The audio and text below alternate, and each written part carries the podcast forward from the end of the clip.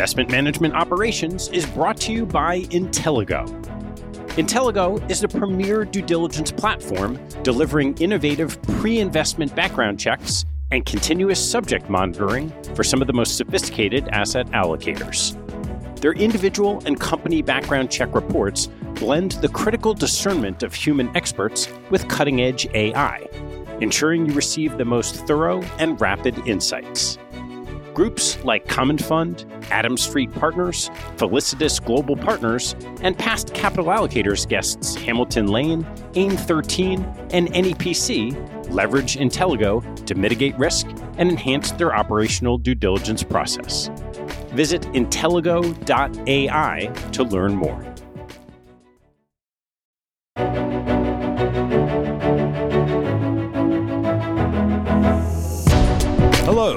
I'm Ted Seides, and this is Investment Management Operations.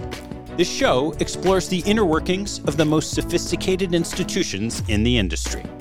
Through conversations with executives across operations, compliance, legal, and finance, you'll hear how key operating partners run their businesses in an ever changing and complex investment landscape.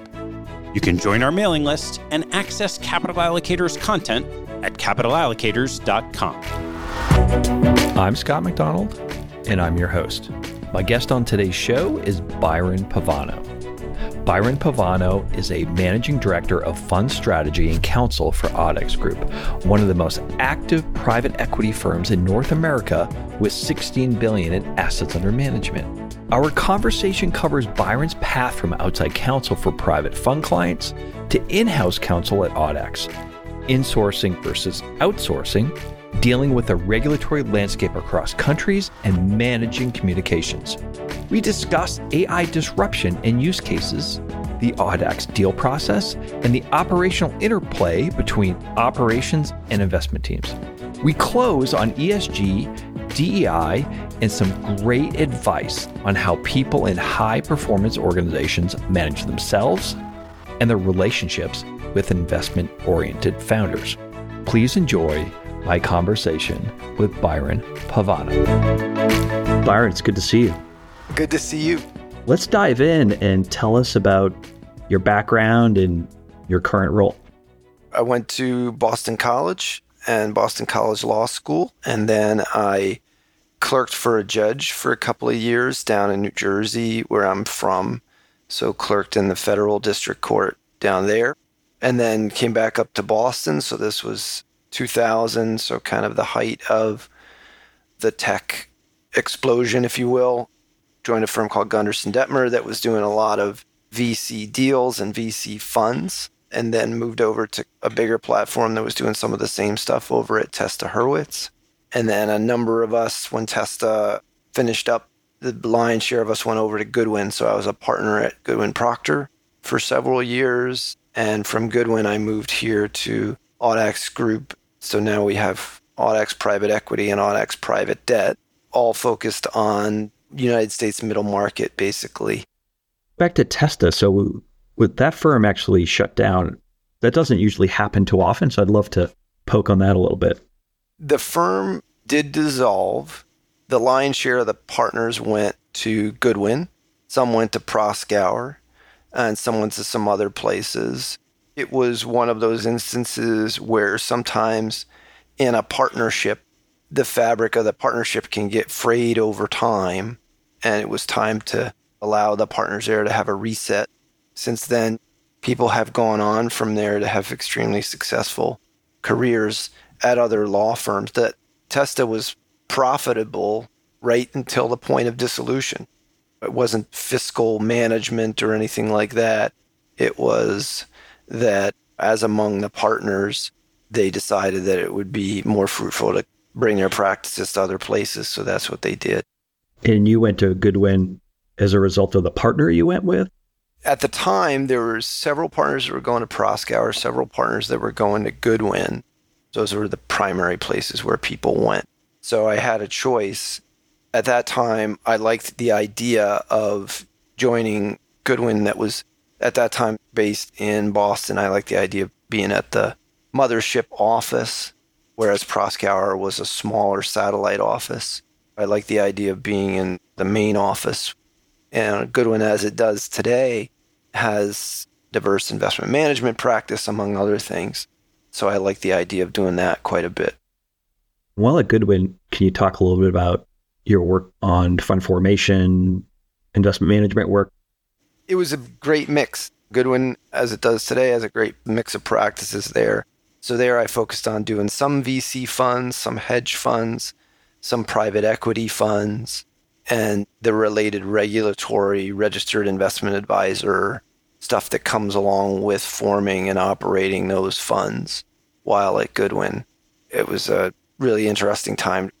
At that time, of course, we were working on the replicating of the endowment strategy where underlying the funds that we worked on, they could invest as an endowment would and try to generate the outsized returns that endowments do by investing in higher returning strategies across a diversity of things and then put overlays above traditional funds assets. So to try and achieve that endowment like long term horizon, very steady but still high returning type of a portfolio. What made you go over to Audax? There was that inflection point in my personal life where it was am I going to redouble my efforts to build a practice at a law firm, which is for the people that can do it, it certainly can be quite lucrative, but it does demand a lot of you. That was one path that certainly was interesting to think about.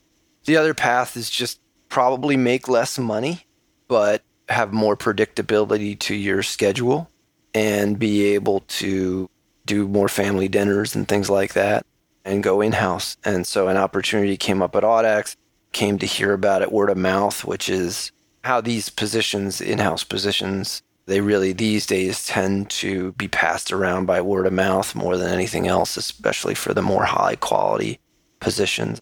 And so found out about the spot and came and talked to them. And now it's been 10 years that I've been at Audax, which went by pretty fast. Um, managing director strategy and counsel. There's still a counsel at the end to make sure that attorney client privilege stuff receives that treatment. And I still do some legal work alongside of a lot of product development and product strategy work and helping to craft what products should look like for our investors. Give people an overview about Audax. Audax was started about 23, 24 years ago and it started as a middle market private equity firm, but basically also at the outset started its private debt business. So the private debt business is based in New York, and the private equity business has offices in San Francisco, Boston, and now New York, and now London as well. Our latest fund will end up being probably somewhere in that $5 billion range. And then on the private equity side, we also have smaller mid market private equity deals. We have a fund that invests in the junior debt of our deals. And then we recently launched a strategic equity business that will provide strategic equity capital to sponsors in the form of non control minority investments, typically at a key inflection point for a company. So I'm just going to do a scale add on for whatever reason the primary sponsor maybe because diversification requirements or whatever it may be doesn't have the full check available and so we'll provide additional equity capital there in that strategic equity business that we just launched. And then on the private debt side we have about 13 billion dollars in the ground right now. And we can underwrite to really anything in the middle market private debt ecosystem so traditional first lien debt second lien debt, mezzanine debt, unitranche, and all the flavors in between, preferred securities. And now with this strategic equity capital business, can also layer in that for sponsors. And so that business, its focus is on providing great service to other PE sponsors who are not Audax and providing them with debt capital.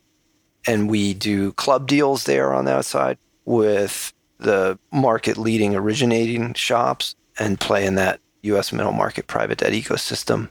That at a high level, we're about a little over 300 employees at this point, spread across those offices that I mentioned. And how does that break down by division, like compliance, legal, finance? We have various functions internally, as you had kind of laid out. So there are CFOs for each of our businesses. So Audax Group, which is the mothership business of our co founders, has its CFO. And then private equity has its CFO, and private debt has its own dedicated CFO. And they sit together and communicate together as peers across the three CFOs. Underneath each of them are teams of various sizes. The Audax Group CFO is also the management company CFO and also runs like our employee co-invest program through that CFO function. Private equity CFO, that's for our private equity fund and our other funds, and then also oversees all the operations related to the deal work, private equity deal work. And we do a lot of add ons every year. We're constantly near the top of the league table for add ons. And so that finance function underneath the private equity CFO ends up doing a lot of work as the outsourced finance function for our portfolio companies when they're closing all of these add ons.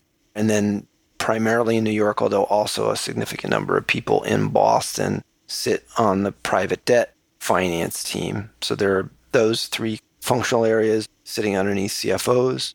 Then there's a separate tax function. So we have a head of tax, and then we have another tax attorney, and then a senior tax compliance person. And they're probably up to around eight people now. And we're producing thousands and thousands of tax returns every year for our various holding entities. So it's a very large systems slash tax administration operation over there where we do some outsourcing of that work as well. Then we have a single chief compliance officer who sits across both private equity and private debt. And he is assisted by other senior compliance professionals, one for private equity, another for private debt primarily, that help out there. So that's kind of a three person compliance team, although they get a lot of support from the organization otherwise. Our finance folks know the key compliance issues to flag. Our deal team knows. So they, uh, in effect, act as an extension of the compliance team. Separate chief information officer and systems person are both managing directors as well. So separate function over there, overseeing everything from cybersecurity to software vendor engagements that they would oversee. And we have our IR team that sits as a separate group, of course, the deal team as well. And then private equity probably has the most build out infrastructure around valuations, financial planning, and analysis, those separate functional areas as well. There hasn't been the same demand or need for it on the debt side as there has been on the equity side. How is it different from being on the inside versus being outside providing advice? the luxury of being inside is that my goal can be the business goal They can be one and the same. Whereas for the law firm, their goal is fundamentally different, just as important, but different. The law firm is there to provide advice informed by whatever the rules are. And yes, they need to provide practical advice as well, but the law firm, it's their job much more to tell us what market terms are, to lay out what the parameters are for us to then weigh relative risk and reward. The law firm isn't going to go so far usually as to say you should do X, Y, or Z. They'll lay out the various options and the pros and cons of them based upon whatever the context is. So at the end of the day, the mission for me now in house is get to closure with an investor or to help an investor understand why it is that they should do business with us. And that business goal can be the goal. And it's informed by the legal context, but it's not purely driven by the legal context. Whereas on the law firm side, as it has to be, I want them to be focused purely on the legal aspects, keeping practical advice in mind. We work with various outside counsel at a range of different types of counsel so we work with kind of a range of the very high priced counsel and the more cost effective counsel. We also work with a solo practitioner who's a friend from my Goodwin days, and he's an extension of the legal team for us. and it is very, very helpful in that regard.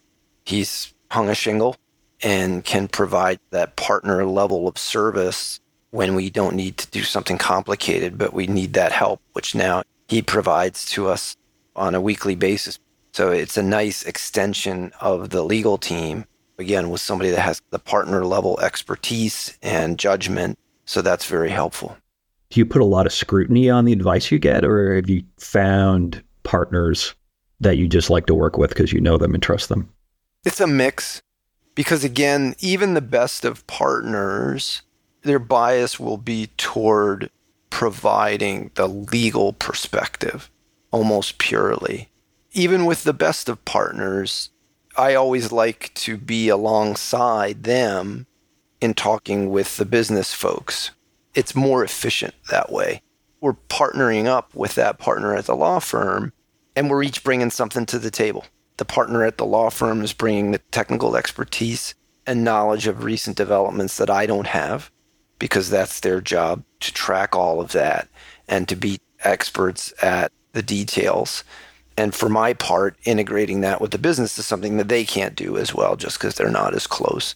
So it's nice when, if we do get together with the business folks on a call, we each have our roles to play on the call, and it works out pretty well.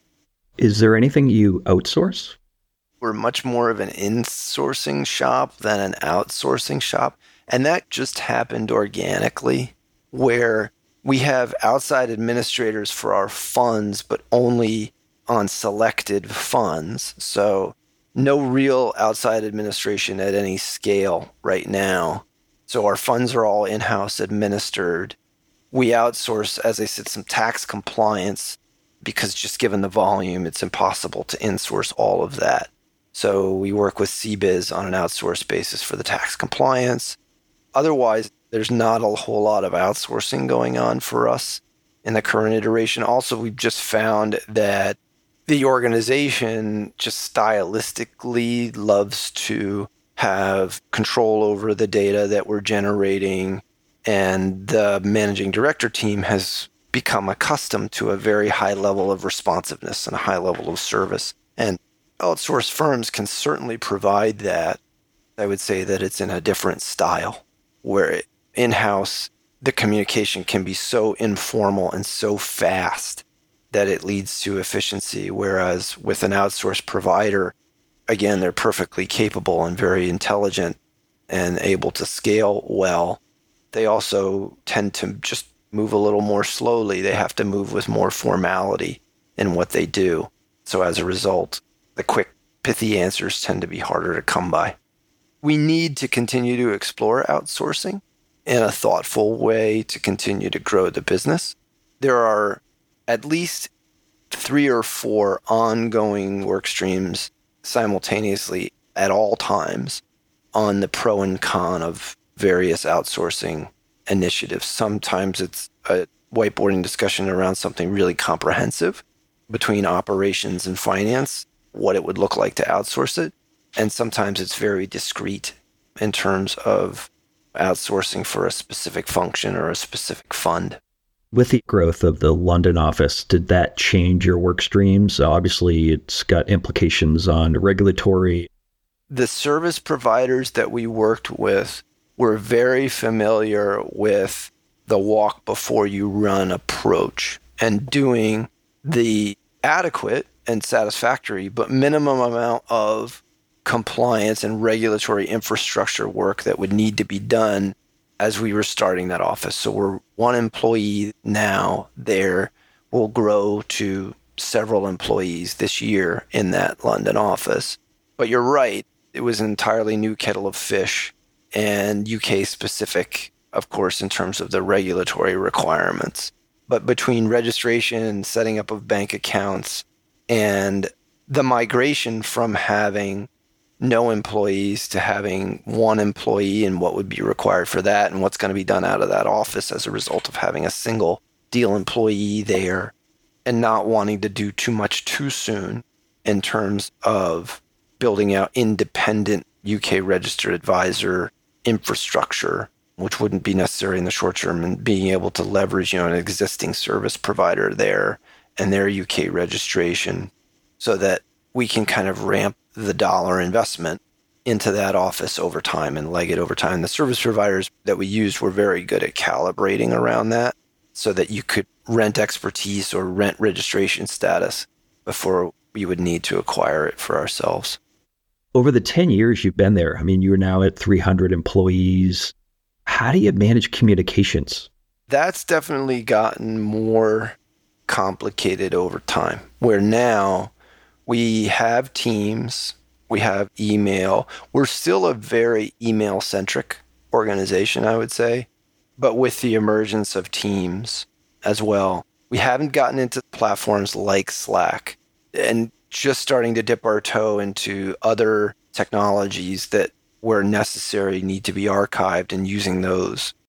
So I'd say it's still heavily email driven, which has its own pros and cons. Within certain working groups, shared folder systems that also act as a means of communication. But even there, I'd say we're much more heavily reliant on email versus shared folder systems, although those certainly do exist as well. We probably have to migrate away from email here pretty soon, and which we will over time. You can see where the team's messaging and things like that, there is definitely some efficiency to it. Anything else on the tech stack that's worth noting?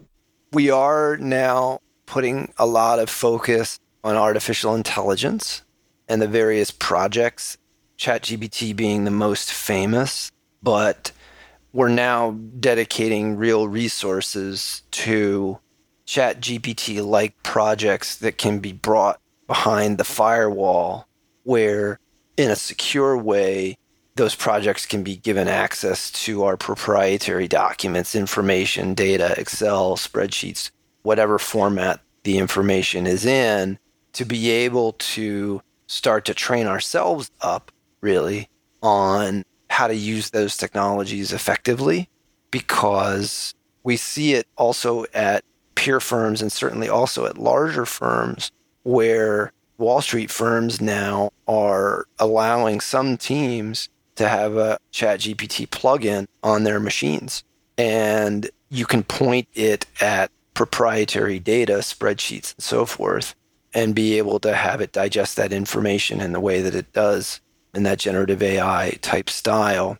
Of course, the news is replete with stories of successes and not quite ready yet and things like that. But as I was talking with my friend who is a very senior tech executive, he said, You very quickly go through this evolution where you ask ChatGPT a question that you definitely know the answer to. And it comes back and it confirms that it's working properly. Basically, it can understand a basic natural language question and it gives you the answer that you already knew. And then you ask it a question that you think you know the answer to, but you're not sure. And you kind of iterate from that. And then you ask it a question that you have no idea what the answer is and just see what it comes back with. For us, one of the eye opening moments was when on the systems side, we asked it a not Audax specific question about uh, programming solve. We were doing some programming development. And internally, we had developed an answer to the question that took about eight to 10 full time employee hours all in, spread across a few people. And ChatGPT came back with the same answer that we had generated in 30 seconds or whatever it was. So, for certain use cases, that's actually pretty common these days especially around things like a programming puzzle or similar, those stories are no longer anecdotal about that. And especially for our younger deal team members, they are hearing from peer firms and they are talking to each other about how much time can be saved in interfacing with something like that. Because as good as an expert network call can be, there are no expert network people that have read and understood and can remember every single public filing for the type of company that you're talking about. It's just not humanly possible. And for the machine, it is. And you can see the statistics around that six months ago, the AI failed the advanced calculus, advanced placement exam, and now it's getting a 50% score on the same exam. And it'll be six months from now before it gets a 100% score on the AP calculus exam. It's moving really fast. You can tell I'm kind of excited about it. If I'm a new analyst, am I going to be just a skeptic on ChatGPT or other AI like format? I hope they're not a skeptic. I hope they treat it instead as this is going to dramatically impact how I do my work within the bounds of what my organization allows. How can I learn to make myself a better analyst using this technology? Whether it's before I get on the expert network call, I'm going to ask it this question. Now I know how to have a more effective conversation with somebody on that expert network call or it's going to help me organize my thoughts around my next conversation with the managing director on something that I was asked to analyze. If there's a data set that comes in from a portfolio company and you're trying to figure out the most productive locations of all the dentists in all the network, there are 500 dentists in the network. Which dentists are doing the best job of generating profits in the most efficient way? You can ask that question of those interfaces. And now that slide that I was going to produce for the managing director around profitability of dentists, I can be complemented in that by the AI. That's what I hope that the analyst does is says, this is here to stay in a big way. It's as fundamental a change as the internet itself. How do I give myself some superhuman powers through this? Because I think if you ignore it or you push it to the side, it'll push back eventually. So if you kind of play this out, it seems like the next iteration will be more of a focus on having an IT approach in house. So it's no longer just a cyber and networking issue, but you might have an evolution of like, well, we need more people to help us bring this behind the wall to actually harmonize this data. Almost like an in house AI optimization expertise. Whether you outsource that or you insource that, I think that that's right. That the evolution is from how do I prevent people from exporting proprietary data into it and instead say, well, how do I bring a project behind the firewall and who can help me do that in an intentional way so that then my employees can start to point it at the data? Again, as a friend said to me, he fed into it a productivity spreadsheet of a very large team that he was managing. And he said, he didn't ask it anything except tell me what you see. He didn't say who's the most productive. Just tell me what you see. What insights do you glean from this spreadsheet? There were actionable insights gleaned from that question that he didn't have before and that he would not have thought to ask about. He was hooked. I'd love to get your thoughts on just what the Audax investment process is like on a deal. It changes for private equity versus private debt, but for the investment process on the private equity side, we'll start with industry context, typically at the managing director level. We've been a part of the ecosystem in the middle market now for over two decades. Each of the intermediaries at this point has a very good knowledge of our managing director team and knows exactly who to reach out to with a given transaction. And we can tell now relatively quickly whether we're going to spend time on a transaction. And so it'll get staffed up with a deal team side, you know, NDA in place and so forth. And then we'll spend some preliminary amount of time just to understand whether it could be a fit for a platform. And that might take several weeks. There's kind of an initial vetting process internally that's more informal among the managing directors and the deal teams. Say, hey, listen, here's what we are seeing so far. We know this type of business, we know the type of questions to ask no red flags so far, but what should we be following up on? It then moves through kind of an iterative process of being bubbled up, bubbled back down again, maybe once, and then maybe bubbled up once more with some follow up questions over the course of a month or two long period, depending on how quickly the deal is moving. And then ultimately would be approved by a consensus of the managing directors on the deal side.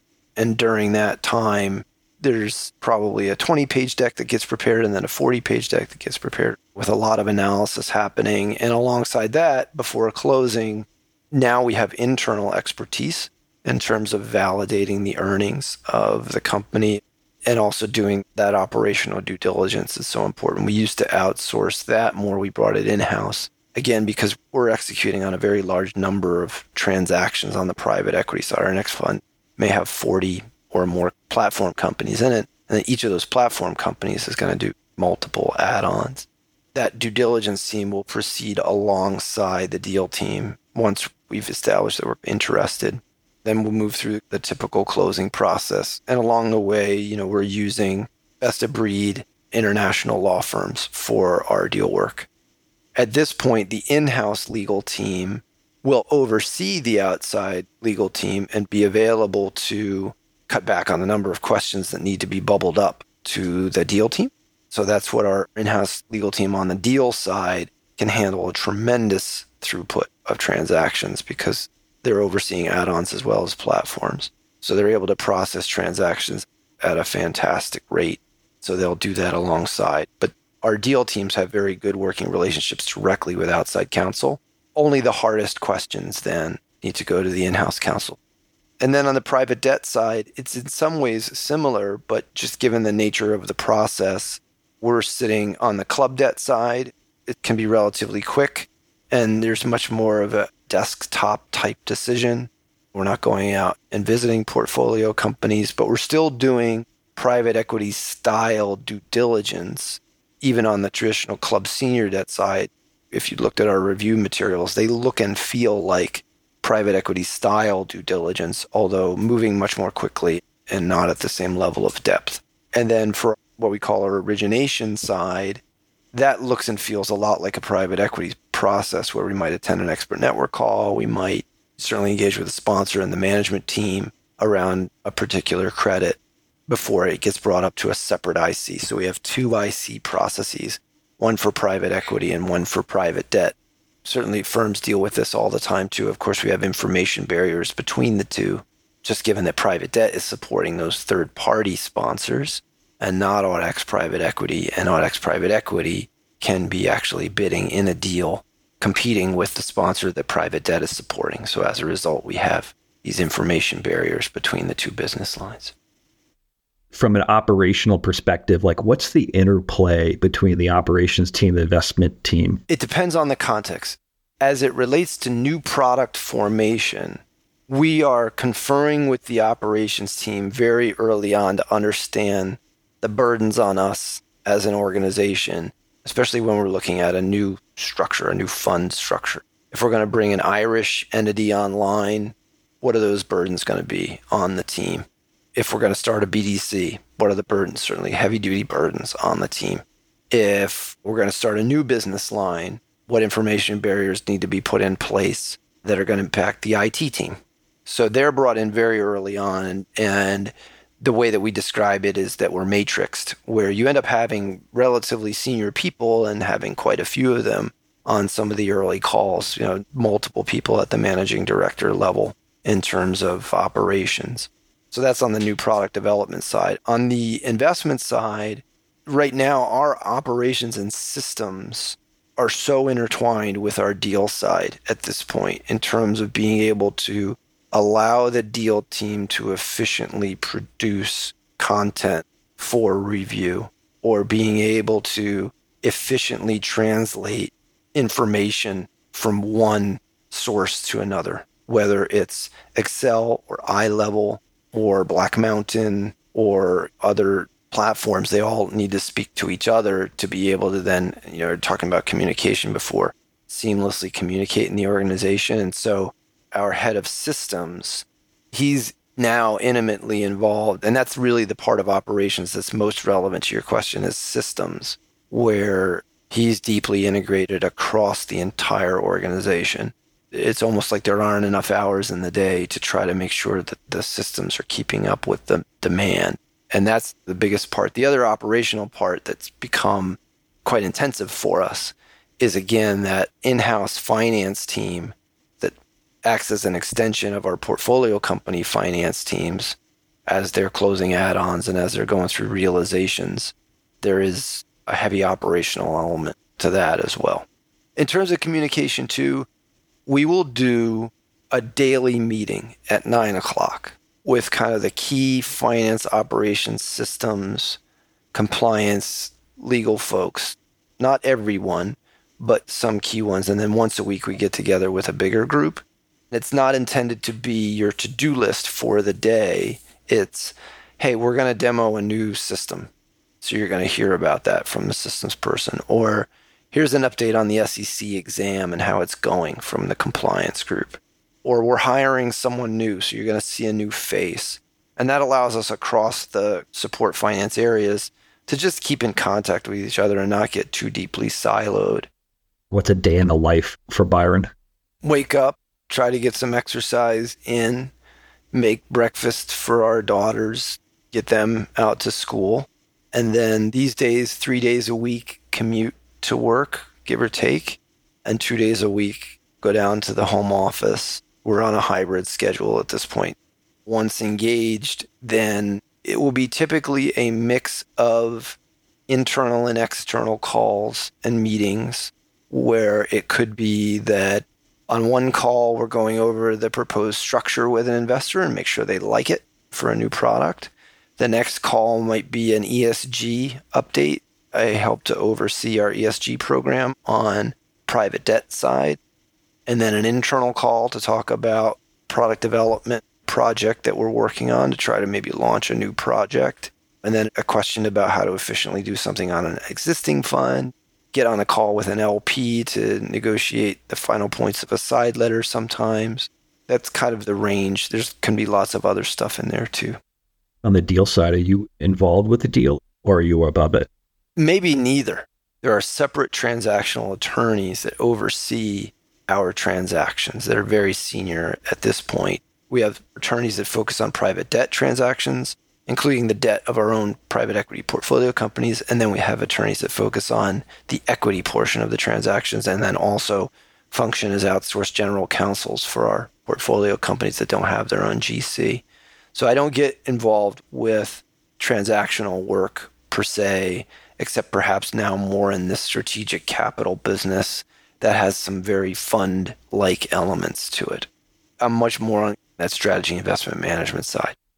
On the LP side, what's the sentiment today? There are so many funds, and LPs have subscribed to so many funds at this point that a lot of LPs now they have their own in-house counsel and they want to deal with in-house counsel on our side. That's changed over the last 10 years where before it might have been outside counsel dealing with outside counsel. I suppose some firms still work that way, but with a lot of increasing frequency, I'm opposite someone or working with someone either on the deal team at an investor or on the legal side at an investor to try to get something done. Just because we're able to speak with each other with a level of candor and efficiency that sometimes gets lost when outside counsel are interacting with each other because their role is a bit different. So I think that's definitely changed as it relates to LPs. And processes now with LPs, depending on the LP, do take longer than they used to, in that now LPs, as good fiduciaries, they're looking at, yes, the deal team, yes, the track record, but relatively quickly, I think they can get a handle on that. Then they are also going to look at, sometimes in pretty good depth, your level of robustness around your cybersecurity and the other functions that are not necessarily purely deal team related. We have a group that works on portfolio company efficiency for us. That's in many ways just as important as the deal team is in terms of then executing on strategies. The larger LPs have large teams they're looking at us in various areas in depth. Sometimes they're outsourcing due diligence as well. If we have the right things in place, there isn't the expectation that there would ever be any issue per se. But nevertheless, we do get looked at. The other thing that is definitely different is again on the ESG side, where European LPs in particular now are extremely focused on ESG and having in place existing ESG programs, but then also having a pretty clear vision of where we're headed as an organization and being able to lay that out. And they're very sophisticated about it too, in that they're not asking us to have everything in place today to operate a green fund or to lend money using ESG related criteria. They realize that the ecosystem, especially in the US, is several years behind the European ecosystem. It just is. But at the same time, you know, they have high expectations for us. As a manager, we now have a dedicated person for ESG on the private equity side, a dedicated person on the private debt side, and that portfolio optimization group that we have, ESG sits within that function given the closeness with which they need to operate with portfolio companies. On the private debt side, it sits as kind of its own function, given that we don't own the portfolio companies on the private debt side, and you're interacting with companies one step removed from being able to be the controlling owner. How does Audax define ESG? It's different functional milestones. So, first, there's definitely a heavy emphasis on investment selection and screening. And then on the private equity side, we're using third party due diligence providers to review every one of our platform investments. So now every new platform investment receives an ESG review on the private equity side, and they're going to look at emissions as compared with peers. They're going to look at the level of program they have in place at the portfolio company level. What are they doing to remediate any past issues? Things like that during the due diligence process. And then post close, as the control owner, we're able to set goals for each portfolio company in terms of improving governance over time, improving compliance over time. And it's across all the typical ESG areas, whether it's increased diverse representation in the boardroom and on the management team. There is a heavy emphasis across the platform on how to achieve zero emissions over some reasonable time period and making a pledge to that. What we hear a lot these days from investors is how can Audax, encourage leading to a zero emissions economy? Because, of course, for the larger insurers, it is not merely about doing the right thing economically, it's absolutely imperative for them that there are changes made at a systemic level, at a global level. They want to see investment on our part moving toward a zero emissions world. So that's, I think, been a focal area. And then everything else around it in terms of assessing risks of given industries with industry specific criteria, whether it's the SASB criteria or otherwise, a lot of focus on that. And what's that SASB? The SASB criteria, it's Standard Accounting Standards Board or similar.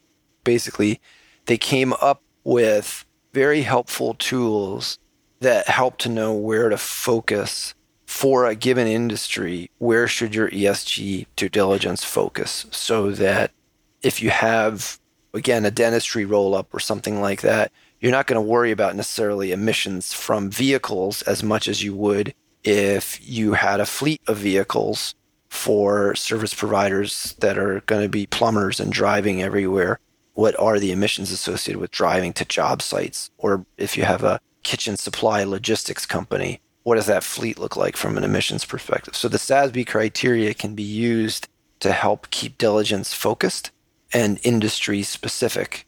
There are only so many hours in a day. And so within a given industry, you want to focus on the areas that move the needle. And those criteria, those SASB criteria help with that. Do you see DEI coming into the conversation more often? Yeah, DEI, and it can be a subset of ESG or it can be its own topic, but certainly an emphasis on DEI due diligence, understanding what we as an organization are doing to encourage a diverse workforce and use a diverse workforce, and some very candid discussions with LPs along the way if they don't see a diversity of people at the uppermost levels of the organization. On the support side is wonderful, but also on the deal side, understanding that the core function of the organization is to invest and manage as a good fiduciary the investment that we get. Since that's the core mission, you should have a diverse workforce that is responsible for the core mission of the organization in addition to people that are supporting that mission in the organization. So, certainly a lot more questions about that and more diverse teams from investors as well.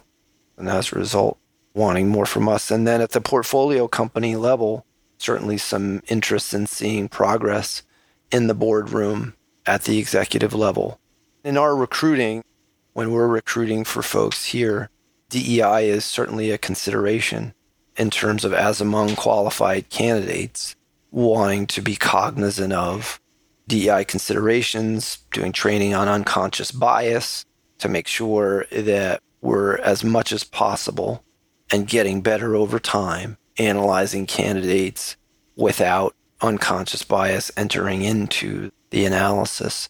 And also, as it relates to the deal team, of course, we've been around for more than two decades. You want to promote from within. LPs want to see people that have a high level of experience and low turnover at the organization. So, if there aren't already women in the uppermost levels, as an example, you have to build this pipeline. We need to build a pipeline of people that can be promoted from within and then result in that more diverse workforce and diverse leadership over time. That's a great segue here on hiring operating professionals. And in your mind, what are the skills that you need to be successful at a firm like Audax? What we look for in terms of operating professionals is a track record of success in the industry that we're looking at, in the role that we're looking at, because the positions at those portfolio companies are in demand positions. And what our group that handles this function has is a very sophisticated approach now and a very sophisticated Rolodex of people in the industries where we focus. So they have a very good sense of who the players are. And we'll keep track of people in a given industry for years before they might come and have an interview with us for a given position. And then, depending on the role, we're doing the psychological testing. Sometimes, for a very high profile CEO role, there may be a multi hour psychological exam associated with the interview process for that role, looking for people to have that robust psychology to be able to deal with the inevitable ups and downs of the role. For us on the private equity side, we're making a very limited number of bets across a fund. So if we have 40 CEOs, let's say, in a fund, give or take, each of those CEOs becomes incredibly important to the success of that fund. And what about operating people in house? So the operations oh. staff, oh. how do you make a distinction there? There, I think it's very role specific with operating people. The paradigmatic case is a controller that the only reason why she's not the CFO is that the CFO hasn't retired. And just by happenstance, the controller's there, but there's no room for her to go because the CFO is going to be there for another 10, 15 years. But the controller is ready to be the CFO that day. It's only structurally why she isn't. That's a very attractive hire for us is they're already doing the job just without the title. When we're putting together a spec for a job, we have a very good sense and go through a pretty in-depth analysis process of developing the spec and what exactly the person needs to do. And then again, it's a many multiple round interview process. Because we're a matrixed organization, that person needs to come in and meet with people outside their functional area and be able to give the impression that they're a good team player as it relates to those people. The way that I describe it a lot of times is that you have to be able to ebb and flow. There are some times when your voice will be the most important voice to the discussion. And then there are other times when your voice isn't important, but your listening really is. And the right people at the more senior operational roles, they flow with that. Being able to communicate effectively across functional areas for our more senior operational roles becomes one of the most important skills. So we look for a lot of heavy duty expertise on the nuts and bolts of your area. And then can you ebb and flow in communications with others, especially if it's a hire into the team? Because now the tenure of the people on our team is pretty long. We've had relatively low turnover at the senior levels. And so there are people here with a lot of established expertise. So you got to be able to kind of come in and play well with all those people. Any advice for lawyers thinking about going in house? Keep your ears open. These jobs don't come along often. And of the jobs that do come along, they're not all created equal by any means. There are some jobs that you may not want to have as much as making that in-house jump is hard and you're tempted to run toward the first thing that's open be careful what you wish for because there are some jobs that you wouldn't find terribly engaging to do. I think you've got to understand the organization well and then once you're there if you do get that in-house job that you wanted as long as you can try to be in listen mode especially if it's a well run, successful organization, they were already doing a lot right before you got there. And now you're coming into that well run organization. So you can probably learn far more from them than they can learn from you on balance. And so as you go into the organization, find every opportunity to listen to the people around you and just try and sponge it all up in that first six month period or whatever it is. If you're worth what you hope you're worth, you'll find opportunities to add value, but you don't need to do it on day one. And you'll find a lot more opportunities to grow and you'll figure out a lot more what the organization actually needs by coming in and listening. And turning to the founder. So, if you have an investment oriented founder, any suggestions on how to make that relationship work? whatever I said about listening, multiply it by 10. the founder CEO, again, in the investment management industry in particular, if they've been successful, they have a pretty clear eyed view on what they think and what they believe and what their opinions are going to be. And at the same time, everybody's human. And so you have to figure out with them what's their communication style what do they want your communication style to be? How often do they want to hear from you? And in many ways, be what the founder needs you to be. If the founder needs you to be more vocal, be more vocal. If the founder needs you to execute and send simple status update emails, be that, but be what the founder wants you to be. Because at the end of the day, it's her organization, it's his organization. So you need to be what the organization needs. That's what I was saying. Every founder is different in that way. And 10 times out of 10, successful founders of investment firms have their quirks because that's who they are. They've been successful, they're definitive. Know that going in. And by the way, you as a person, you have your own quirks. Just ask your spouse. So just hang in there. And in our industry, in a high pressure, high performance industry, you have to be willing to be thick skinned and to be able to kind of take your lumps. And that's just how it is. Well, Byron, this has been a great conversation. I really enjoyed it. Is there any resource, material, video that you share with people on a consistent basis that's industry related? I still do believe in at least looking at the front page on the web of the Wall Street Journal every day to get a sense of the tenor of the market. I still believe in that. I know that's a little old school. I do believe in a lot of the content aggregation and what's relevant to you.